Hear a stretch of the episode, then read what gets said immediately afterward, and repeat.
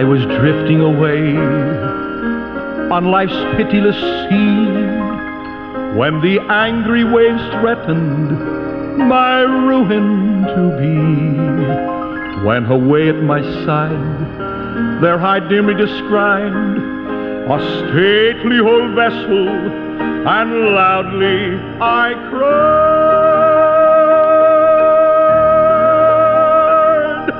Ship ahoy!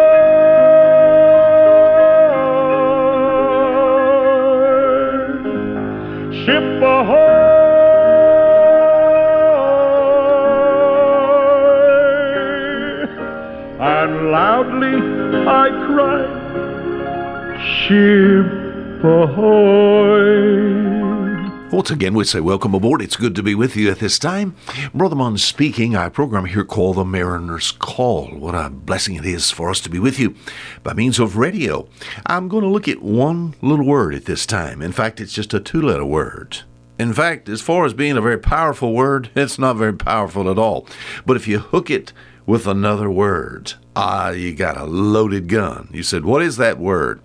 We spoke of it last week, and we have five little five minute segments Monday through Friday, and then on the weekend, usually Friday or Saturday or Sunday, they our 15 minute program here called the Mariner's Call.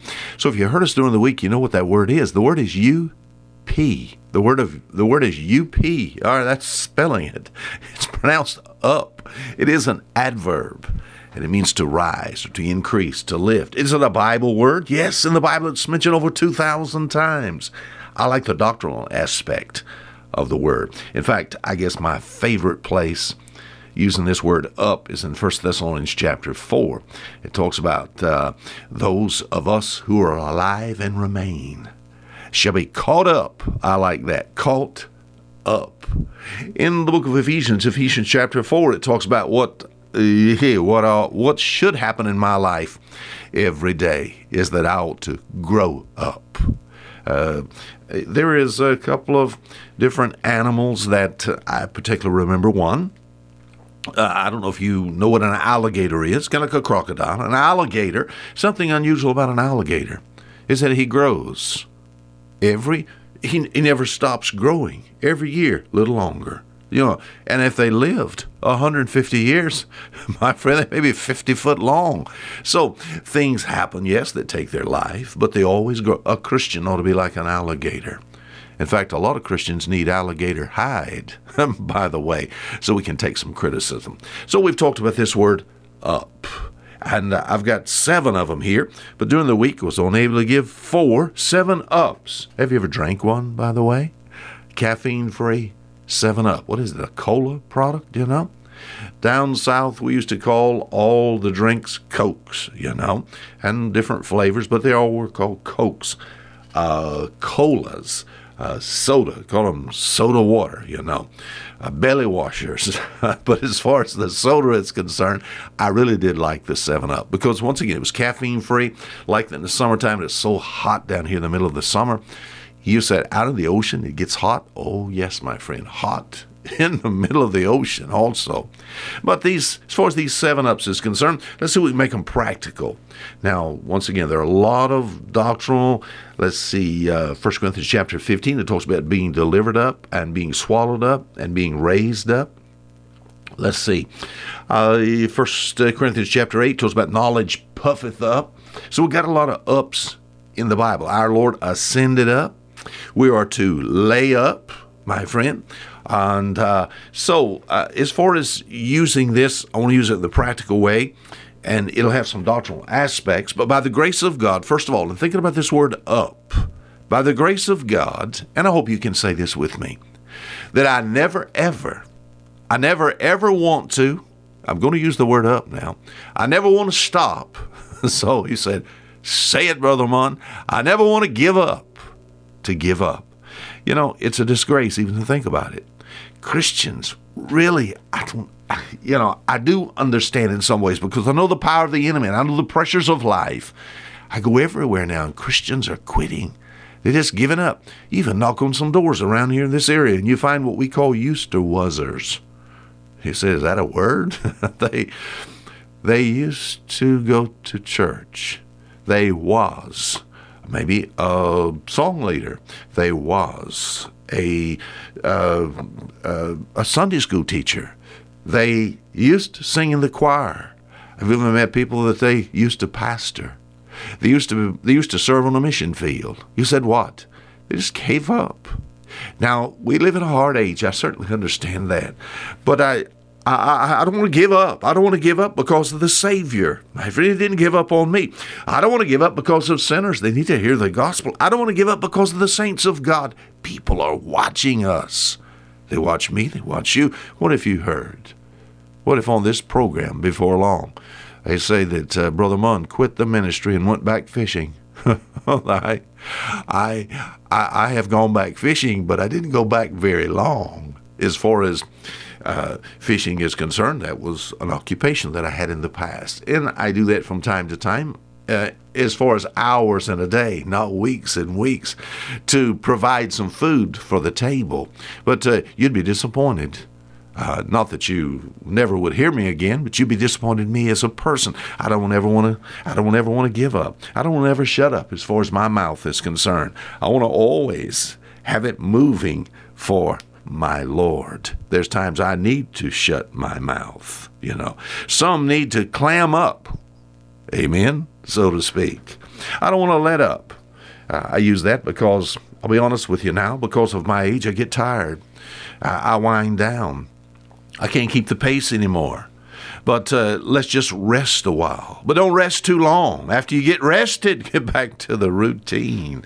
We talked about last week how we want to stay up oh, that passage there in the book of Acts, Acts chapter 14, they took Paul and stoned him. And the Bible says in verse 20, uh, after they took him outside the town and threw him out, they said he just rose up. He what? He rose up. So he just stayed up. As far as the fight is concerned, fight the good fight of faith. Let's see if we can get to one here. Psalm 119, verse 11, it says, Thy word have I hid in my heart, that I might not sin against thee. So I want to store up. Store up what? Store up the Word of God. My friend, within my soul, I want there to be God's Word. I want to store that up in there. And when I learn a truth and learn it well, God will use it. God will use me to maybe put out that Word.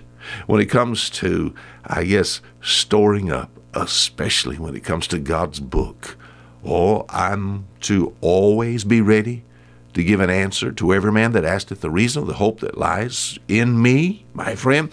I'm to store up. And then I want to ask God to help me, my friend, to stay prayed up.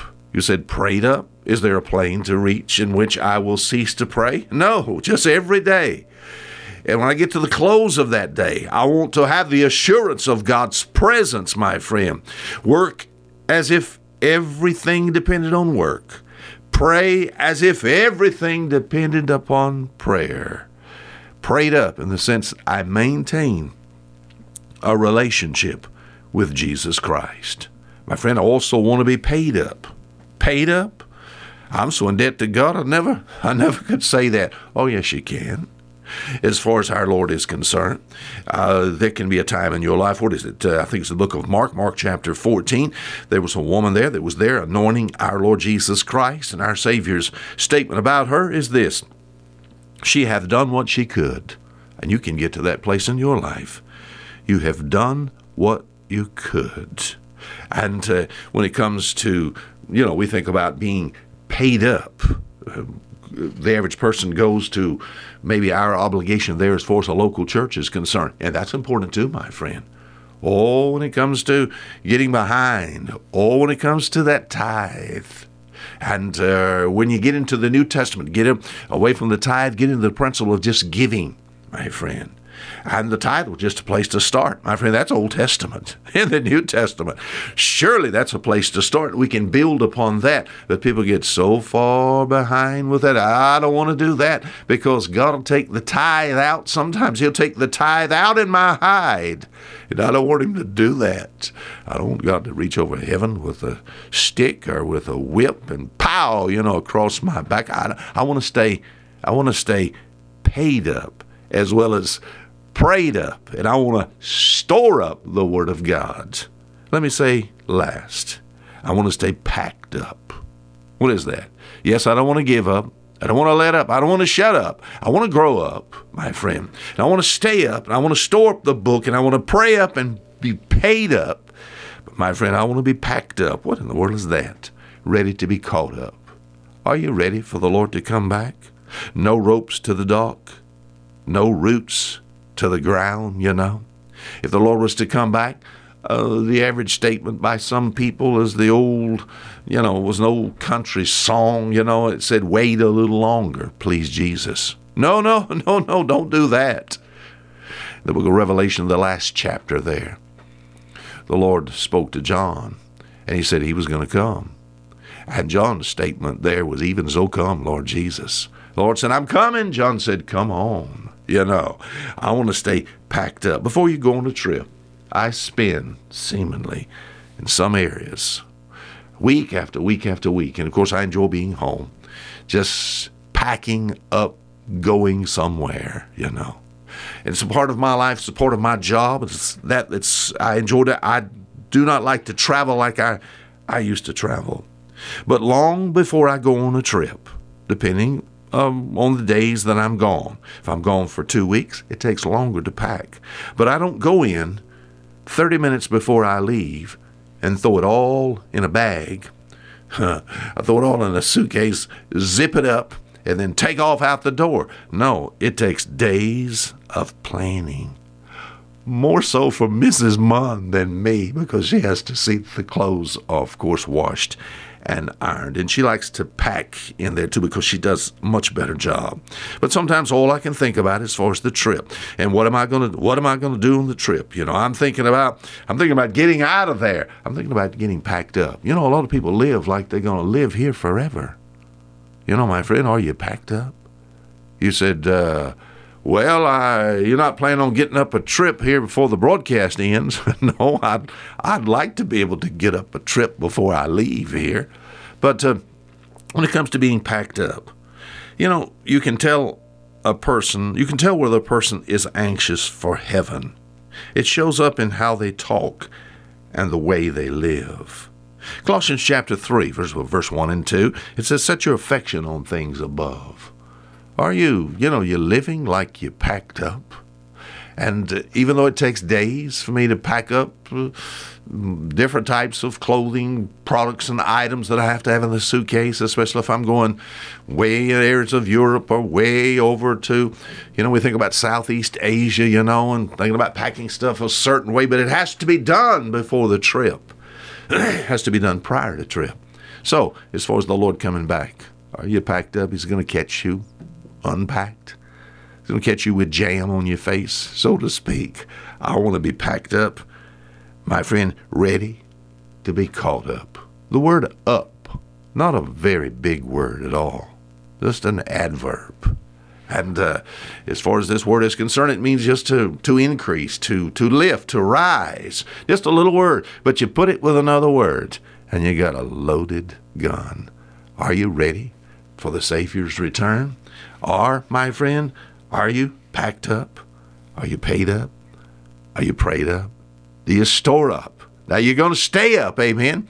And uh, we'll shake hands on this thing with, with saying we're not going to shut up, nor let up, nor give up. By God's grace, we're going to grow up. Now, until next week, the same time, this is Fisher Mond saying goodbye.